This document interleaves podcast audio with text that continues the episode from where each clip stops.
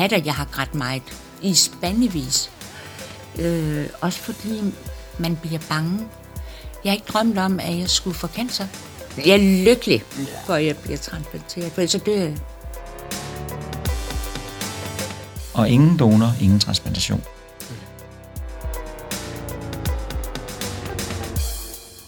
Velkommen til Stetoskopet. Mit navn er Alberte Hjort Dus, og jeg sidder her i studiet i dag med to af mine medstetoskopører. Mit navn er Christoffer Skov Olesen, og det tredje medlem, vi har med i dag, er helt nyt. Så Anna, vil du ikke øh, introducere dig selv? Jo, jeg hedder Anna Maria Florescu, og jeg blev færdiguddannet som læge i sommeren 2018. Velkommen til. Vi er meget glade for at dig med. Tak, det er jeg også. Programmet i dag handler om stamceller, mere præcis stamcelledonation og transplantation. Før i tiden kaldte man det knoglemarvstransplantation, men nu er der kommet nye måder at donere på, så det har ændret navn til stamcelletransplantation. Og Christoffer, det var jo faktisk dig, der fik ideen til, at det her var, øh, hvad programmet skulle handle om i dag. Hvordan kan det være, at du lige blev fanget af, af lige præcis det emne? Jamen, det skyldes, at jeg arbejder på hematologisk afdeling på Rigshospitalet, hvor jeg blandt andet tager de her knoglemavsprøver. Og i den forbindelse kommer jeg i kontakt med øh, mange af de her patienter, som enten er blevet transplanteret eller skal igennem en transplantation. Og jeg har bare lagt mærke til, at langt, langt størstedelen af dem, de har øh, fået øh, stamceller fra en donor fra Tyskland. Så jeg bare undrer mig meget over, hvorfor det kan være, at danske patienter får tyske stamceller. Og så er stamcelletransplantation også bare et øh, enormt interessant emne, som jeg tror, at de fleste danskere faktisk ikke ved så meget om. For at undersøge emnet nærmere har vi talt med to personer, og vil I fortælle lidt om, hvem det er, vi har talt med? Jamen, den første, vi har snakket med, det, øh, det er Henrik Sengeløv. Han er overlæge og professor på hematologisk på Ride, og er netop et professorat inden for øh, knoglemarvstransplantation. Så han har noget en kapacitet på det her emne, og han vil i dag tage os igennem øh, simpelthen hele feltet fra, fra ende til anden. Og udover Henrik Sengeløv skal vi indimellem høre fra Elisabeth, der er patient og diagnostiseret med myelodysplastisk syndrom, og som er stamcelletransplanteret i sidste uge. Nå, men skal vi ikke bare komme i gang? Jeg er overlæge på hematologisk klinik på Rigshospitalet. Det er afdelingen for blodsygdomme. Øhm, og der har jeg arbejdet med knoglemarvstransplantation i, i 20 år. Og øh, jeg har de sidste mange år haft sådan en stilling, hvor jeg halvtidsforsker og halvtidspasser patienter, hvilket er en rigtig god kombination. Og øh, ja, så lige fredag, så holdt jeg faktisk tiltrædelsesforelæsning, øh, hvor jeg har tilgået et professorat på Københavns Universitet i knoglemarvstransplantation. Øh, det første og eneste af den slags i Danmark. Så. Vi skal snakke lidt om stamcelletransplantation. Ja. Øhm, først skulle jeg godt tænke mig lige, at vi får kridtet banen en lille smule op og høre lidt om, sådan, hvor mange patienter i Danmark har egentlig brug for sådan en stamcelletransplantation, og hvad er det for en type patienter, der, der, der skal modtage det? Ja. Vi øh, transplanterer cirka 100 øh, patienter om året, så på den måde er det jo ikke en, en stor øh, patientgruppe. Øh, den typiske patient, der bliver knoglemarvstransplanteret, har akut leukemi, og så er der noget, der hedder myelodysplasi, som er en slags forløber for akut leukemi. Den kan switche over og blive til akut leukemi. Men hvis man har den der myelodysplasi først, så kan man have en lang periode, hvor knoglemarven fungerer dårligt, og man har nedsat immunforsvar, man kan ikke lave blod osv. Og, og der kan vi ind og transplantere, før det bliver til en øh, leukemi. Og så er der akut knoglemarvssvigt, det der også hedder aplastisk anemi, som vi ser i mange aldre. Hvor der går, der, det er faktisk ikke en underartet sygdom, og der går vi faktisk bare ind og erstatter immunsystemet og, og knoglemarvsfunktionen. Men der er ikke nogen leukemiceller øh, at, at fjerne, kan man sige. Og så er der også nogle lymfekræftsygdomme, øh, sygdomme, øh, som vi kan behandle. Og der skal så også lige siges, at der er en helt speciel øh, sygdomsgruppe inden for børn, hvor man transplanterer, nemlig det, man kalder immundefekter, medfødte immundefekter. Og igen, det er så ikke en underartet sygdom, men de har simpelthen et defekt immunsystem. Og der kan man så erstatte det med, øh, med en, en donors. Og så er det så så lykkeligt, at børn øh, har en meget, meget lavere dødelighed ved transplantation, de kan bedre tåle at få et nyt immunsystem Okay. øh, end voksne. Og det er sådan helt øh, nyfødte, der så får transplantationen. Ja, der, der er både helt nyfødte, men også børn i 2, 3, 4, 5 års alderen og lidt ældre. Hvilke, hvilke centre laver transplantationer i Danmark, udover? Der er to centre i Danmark. Øh, øh, på Rigshospitalet, og så er der et på Skyby i Aarhus. Vi spurgte Henrik ind til, hvilken behandling patienterne får efter diagnosen leukemi er stillet. Man får først øh, flere serier kemoterapi for at trykke leukemien helt i bund. Faktisk så meget i bund, så patologen, der sidder og kigger på knoglemarven i mikroskopet, siger, nu er der ikke mere tilbage. Problemet er, at, at det er der. Øhm, selv efter flere serier højdosis kemoterapi, så ved vi, at der ligger øh, leukemiceller tilbage i knoglemarven, som bare venter på at, at vokse op igen. Og det vil de gøre efter tre eller seks måneder. Øh, og den leukemi, der så vokser op, øh, vil så være ufølsom for de typer kemoterapi, vi har, og meget svært for ikke at sige umulig at behandle. Så det vi gør ved en knoglemarvstransplantation, det er rent faktisk at gå ind og så få fjernet de sidste leukemiske celler, underartede celler, der ligger og gemmer sig i knoglemarven. Det der sker er, at vi transplanterer stamceller fra en donor, der vokser op og laver et nyt øh, immunsystem, der så patruljerer rundt i hele kroppen. Og så er det sådan, at leukemiceller, øh, de er anderledes end andre celler. De har nogle faresignaler på overfladen, som faktisk indikerer, at de er en leukemicelle, men som det gamle immunsystem altså ikke forstod. Men det nye immunsystem, det forstår så, at her er en celle, som er farlig, øhm, og så angriber det øh, den leukemicellerne. Og den sidste, eller den egentlige helbredende effekt, er jo så, at immuncellerne fra det nye immunsystem finder alle de der små leukemiceller rundt omkring i knoglemarven, og simpelthen angriber dem og dræber dem. Det er faktisk øh, ren immunterapi. Vi snakker meget om immunterapi, som vi gør på mange fronter, og vi er begyndt at kunne justere på immunsystemet, også patientens eget, men, men det er faktisk immunterapi, vi, vi startede med her i 1971, hvor vi lavede den første transplantation i Danmark. Hvis patienten havde haft en, øh, en enægget tvilling, som ville være fantastisk nem at transplantere, for der vil ikke være sådan nogle immunologiske bivirkninger bagefter, så ville vi ikke bruge den enæggede tvilling, fordi den enæggede tvilling ville jo komme med det samme genetiske immunsystem. Ja. Så det vil vi faktisk fravælge. Vi skal have en forskel. Det er det, vi kalder GVL, graft versus leukemia, øh, hvor graften, det er jo altså de stamceller, man får fra donor, og så versus det imod, og så øh, udrydder den altså leukemien.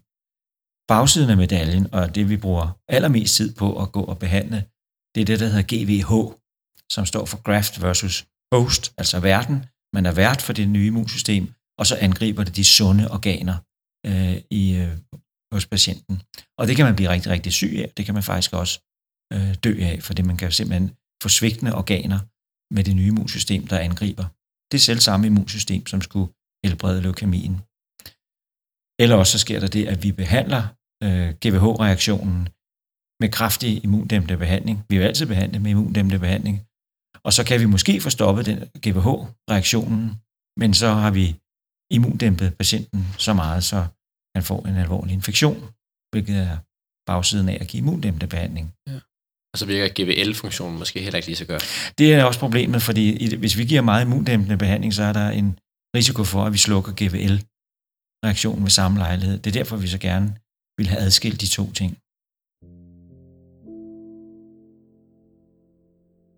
Jeg er øh, 65 år, er gift og har to voksne børn og fire børnebørn, og har været sygeplejerske altid.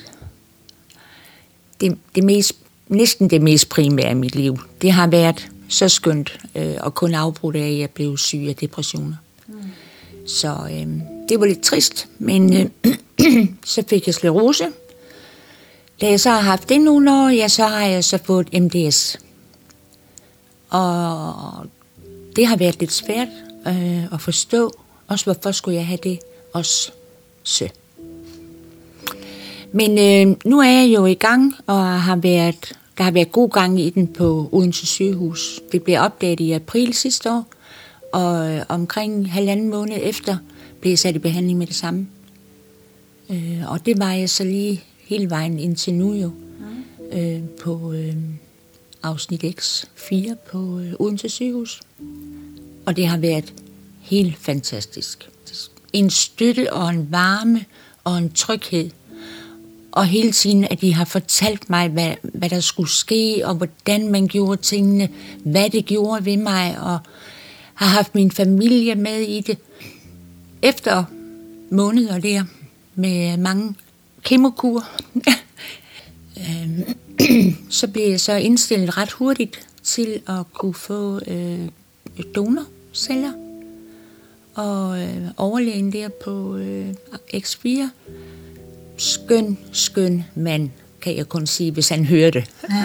det ved han godt, jeg synes. Øhm, han sagde, øhm, du skal, jeg finder donor til dig. Du skal slet ikke tænke på noget. Du er bare pigen, der skal have det. Så jeg sagde jo bare tusind tak. og øh, så er det på torsdag, jeg skal have mine stamceller. Han ringede hjem til mig en aften, Klaas. Elisabeth, er du glad i dag? Ah, det har ikke sådan 100 procent, men er der, er der noget specielt? Ja, for jeg har fundet to donorer til dig. To? Ja, vi skal jo lige se, om de nu er gode nok. Så vi tager en af dem, men hvis der er noget, der går galt, så har vi jo en til. Nå, det kan det godt gøre, sagde så. Jamen, det regner vi ikke med, sagde han så. Og jeg tror på, at jeg vinder i lotteriet her på torsdag, når jeg får en donor fra Tyskland.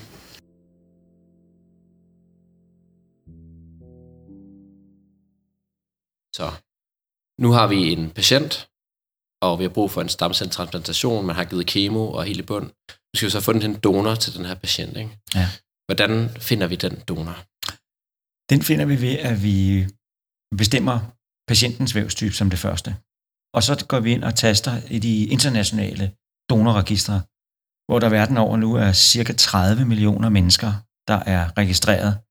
Og altså som potentiel stamcelledonor til transplantation, skal man sådan set ikke gøre andet end at have sin vævstype registreret, så man kan få gjort enten ved at få taget en blodprøve, eller sågar også bare et, et kendskrab.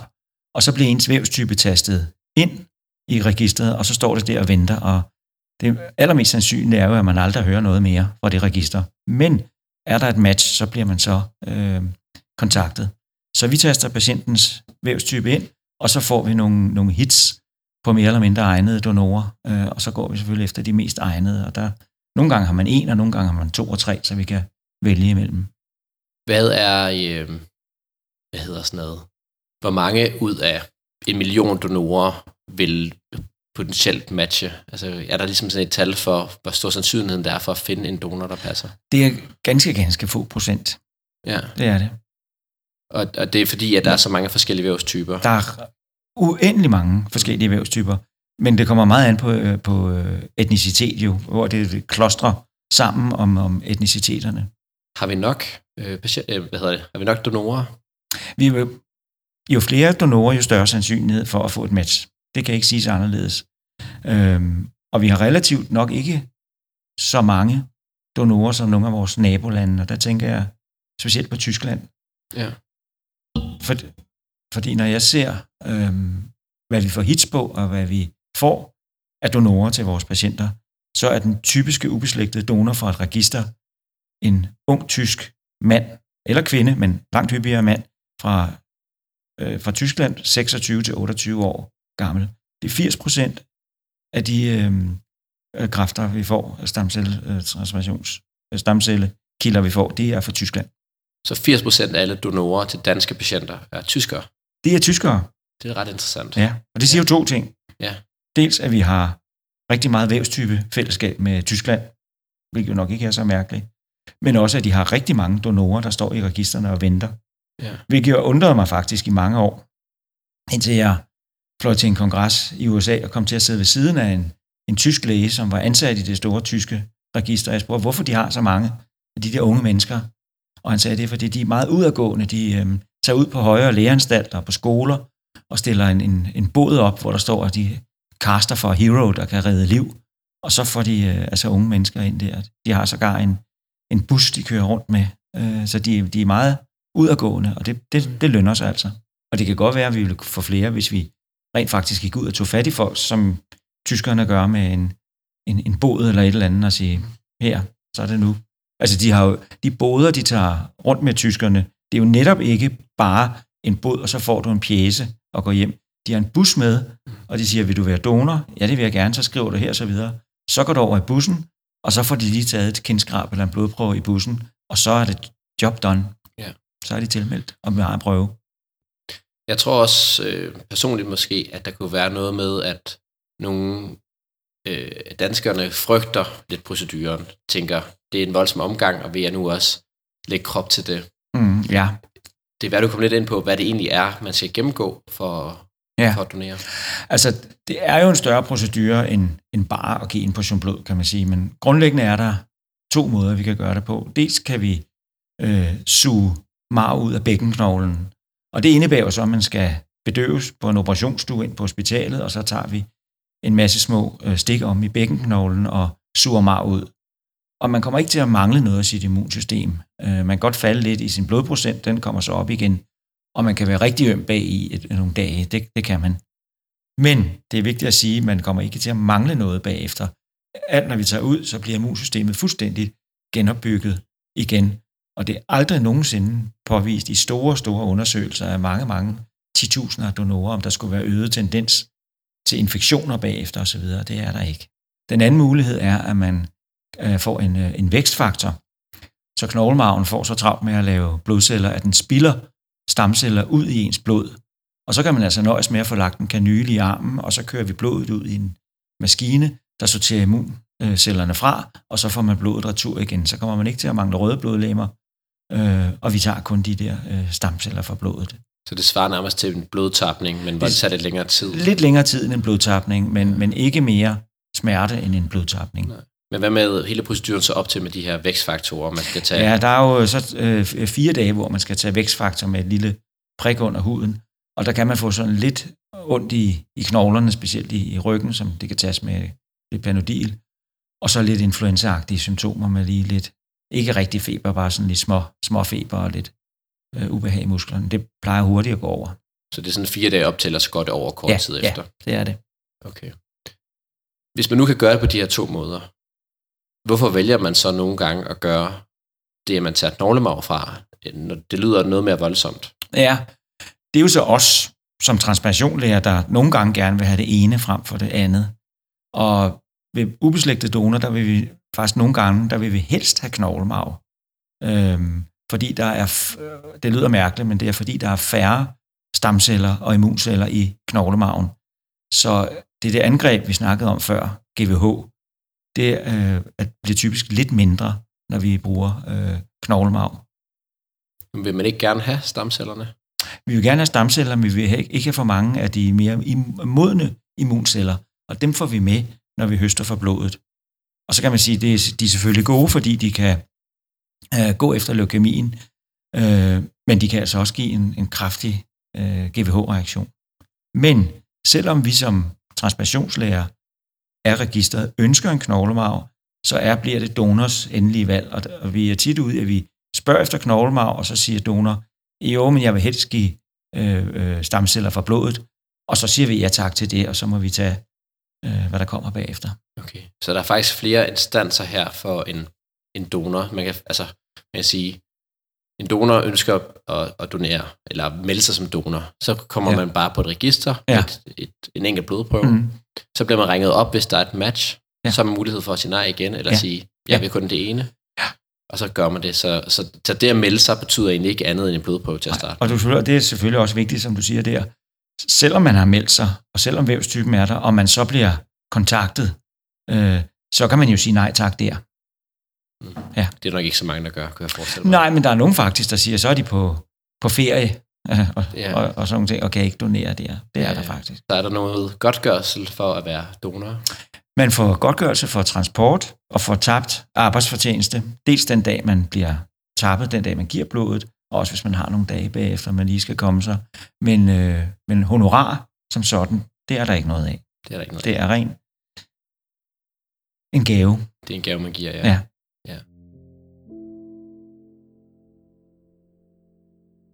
Hatter, jeg har grædt meget i spandevis. Øh, også fordi man bliver bange. Jeg har ikke drømt om, at jeg skulle få cancer.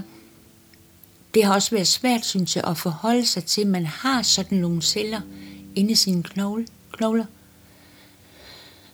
Øh, og det er jo nogle grimme fyre, der er der, som jo ødelægger alt omkring sig. Ikke?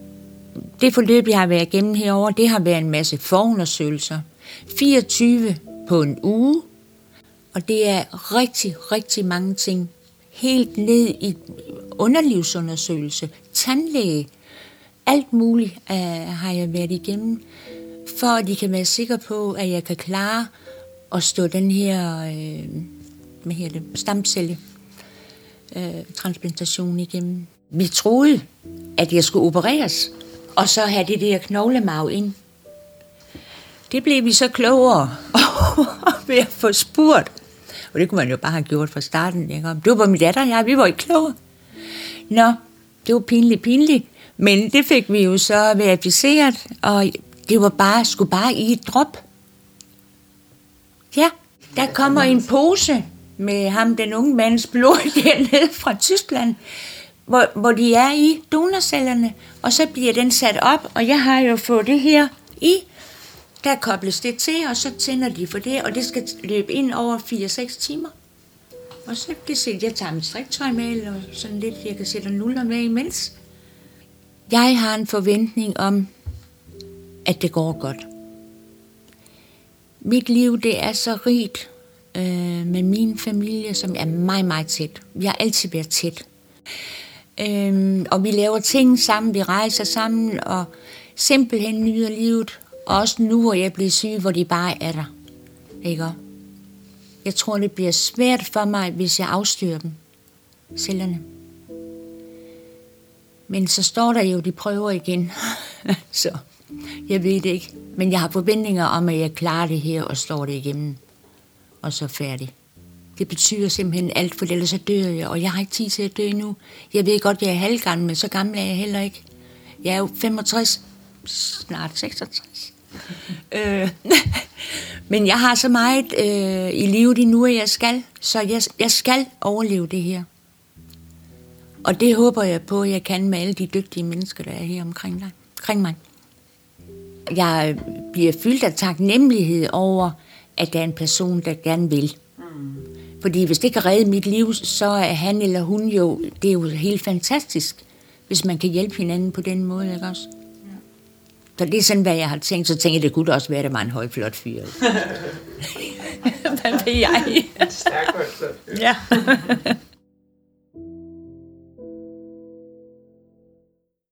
øh, hvad skal man så som patient ligesom gennemgå, for at man kan modtage en transplantation? Det tager faktisk en hel uge at gøre en patient klar.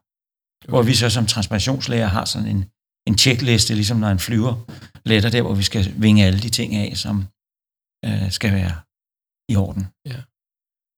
Når man har øh, ligesom taget stamcellerne fra donor, hvordan fører man dem så over i recipienten? Ja, patienten, øh, før transplantation skal vi, skal vi give noget, noget forbehandling, som så findes i, svære, i, i forskellige sværhedsgrader. Og de fleste tænker måske, at man får meget høj dosis kemoterapi og stråler og ligger i en isoleret sengestue i 3-4 uger.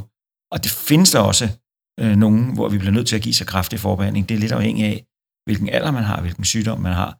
Men der er udviklet mildere forbehandlingsmetoder, øh, helt ned til, at vi faktisk kan give så svag en forbehandling, som kun hæmmer immunsystemet, så man kan modtage øh, stamcellerne, og så klarer stamcellerne resten med at udrydde det gamle immunsystem. Og de transplantationer kan vi faktisk lave ambulant, øh, så man behøver ikke øh, blive indlagt og ligge i en isolation. Så det er meget forskelligt for de forskellige transplantationstyper. Hvordan giver du stamcellerne til patienten? Jeg går ud for, at den ikke bare drikker dem, men... Det gør de ikke, nej. nej. Men det er heller ikke mig, der skal være held, der står og indopererer dem nede i øh, operationsstuen. Nej. Vi giver simpelthen stamcellerne som en ganske almindelig blodtransfusion. Okay. Ind i blodet på patienten. Og første gang de kommer igennem knoglemarven, så sidder de fast ligesom sådan noget velcro. Øh, og så sidder de der og, og deler sig. Ja. Og indtil de så er klar til at sende blod, øh, øh, øh, celler ud i blodet. Så man giver bare stamceller ind via en blodtransfusion, så finder de helt hen til knoglemarven, hvor de hører hjemme. Yes. Og så sidder de der resten af livet og producerer nye ja. blodceller. det gør de. Det er ret fantastisk. Ja, det er det faktisk. Det må have været noget af ja. nogen, der har krydset fingre første gang, de forsøgte det. Ja, det gik heller ikke så godt i starten. Okay.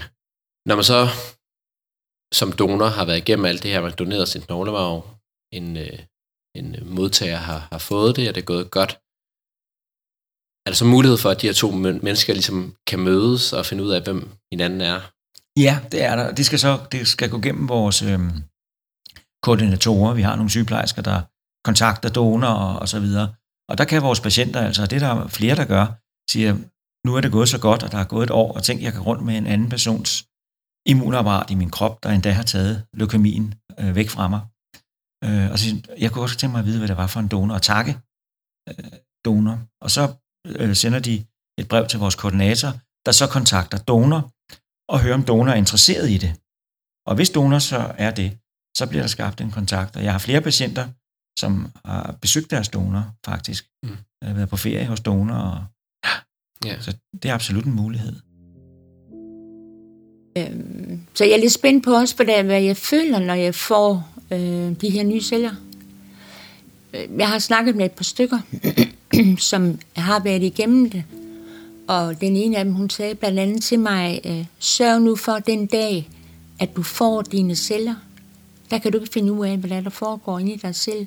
Der ligger du dig med en af dem, du elsker højst i ske, og så holder I bare om hinanden, så du kan klare det her. Og så går det, sagde hun. Og så tag alt det medicin, de giver dig hele tiden. Hvis det her det går galt, jamen så får jeg nok en lang snak med dem om, hvad kan vi så gøre. Jeg, jeg mener, det er vigtigt, at jeg er bare selv inde i mig fuldstændig indstillet på, at det her det skal gå. Og det skal gå. Og det tænker jeg hver dag, når jeg går tur herude og ser, at jeg er helt vild med alle de smukke gamle bygninger, der er herude på Rigshospitalet. Og det kan jeg da gå og spænde mange ender over, men alligevel gå ind i mig selv. Du klarer det her, ikke også? Snakke lidt med min mor op i himlen, og med vor herre, når han har tid, og ja, han er jo travlt her, ikke også? Så, øhm, nej, jeg, jeg vil ikke tænke på nu, øh, hvis øh, de bliver afstødt. Det synes jeg ikke.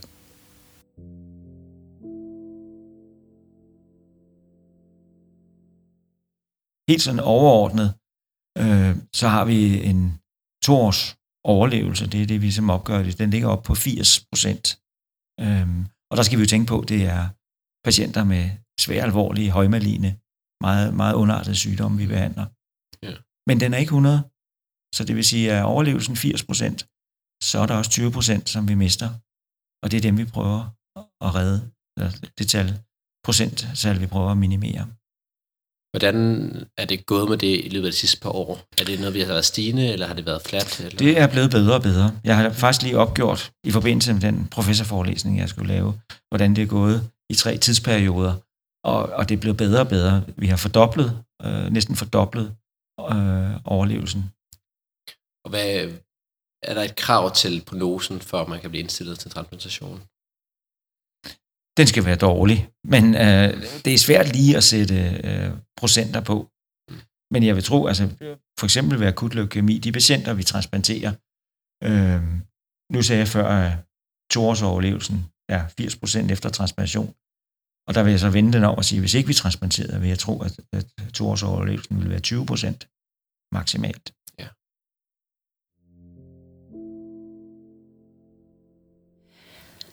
Man har bare været så død ulykkelig, så jeg ikke kan beskrive det.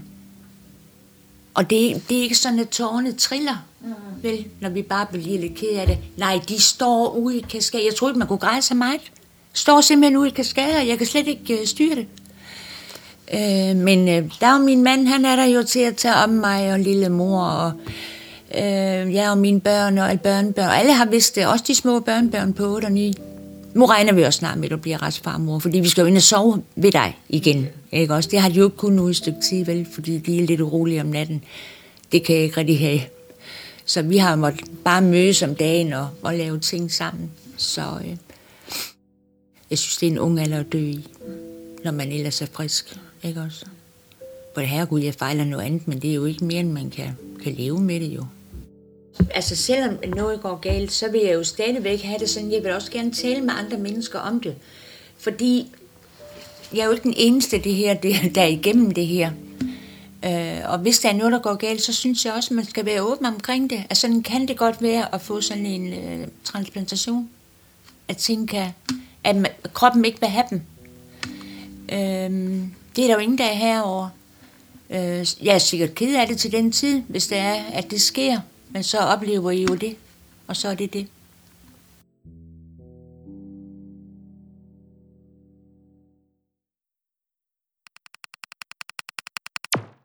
Tusind tak til Henrik for at gøre os klogere på det her emne, og virkelig mange tak til Elisabeth for at dele sin historie med os.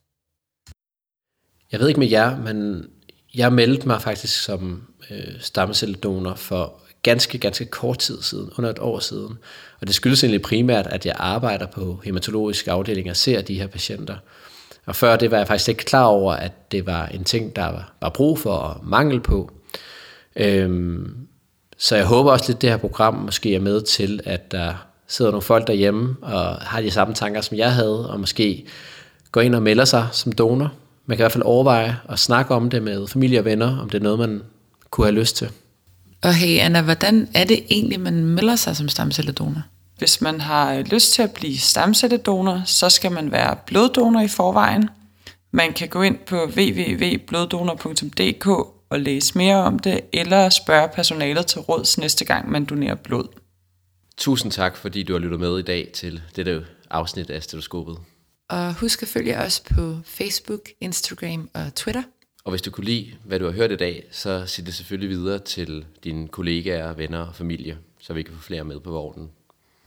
Jamen, så er der bare tilbage at sige tusind tak for i dag. Ja, tak for i dag. Tak for i dag.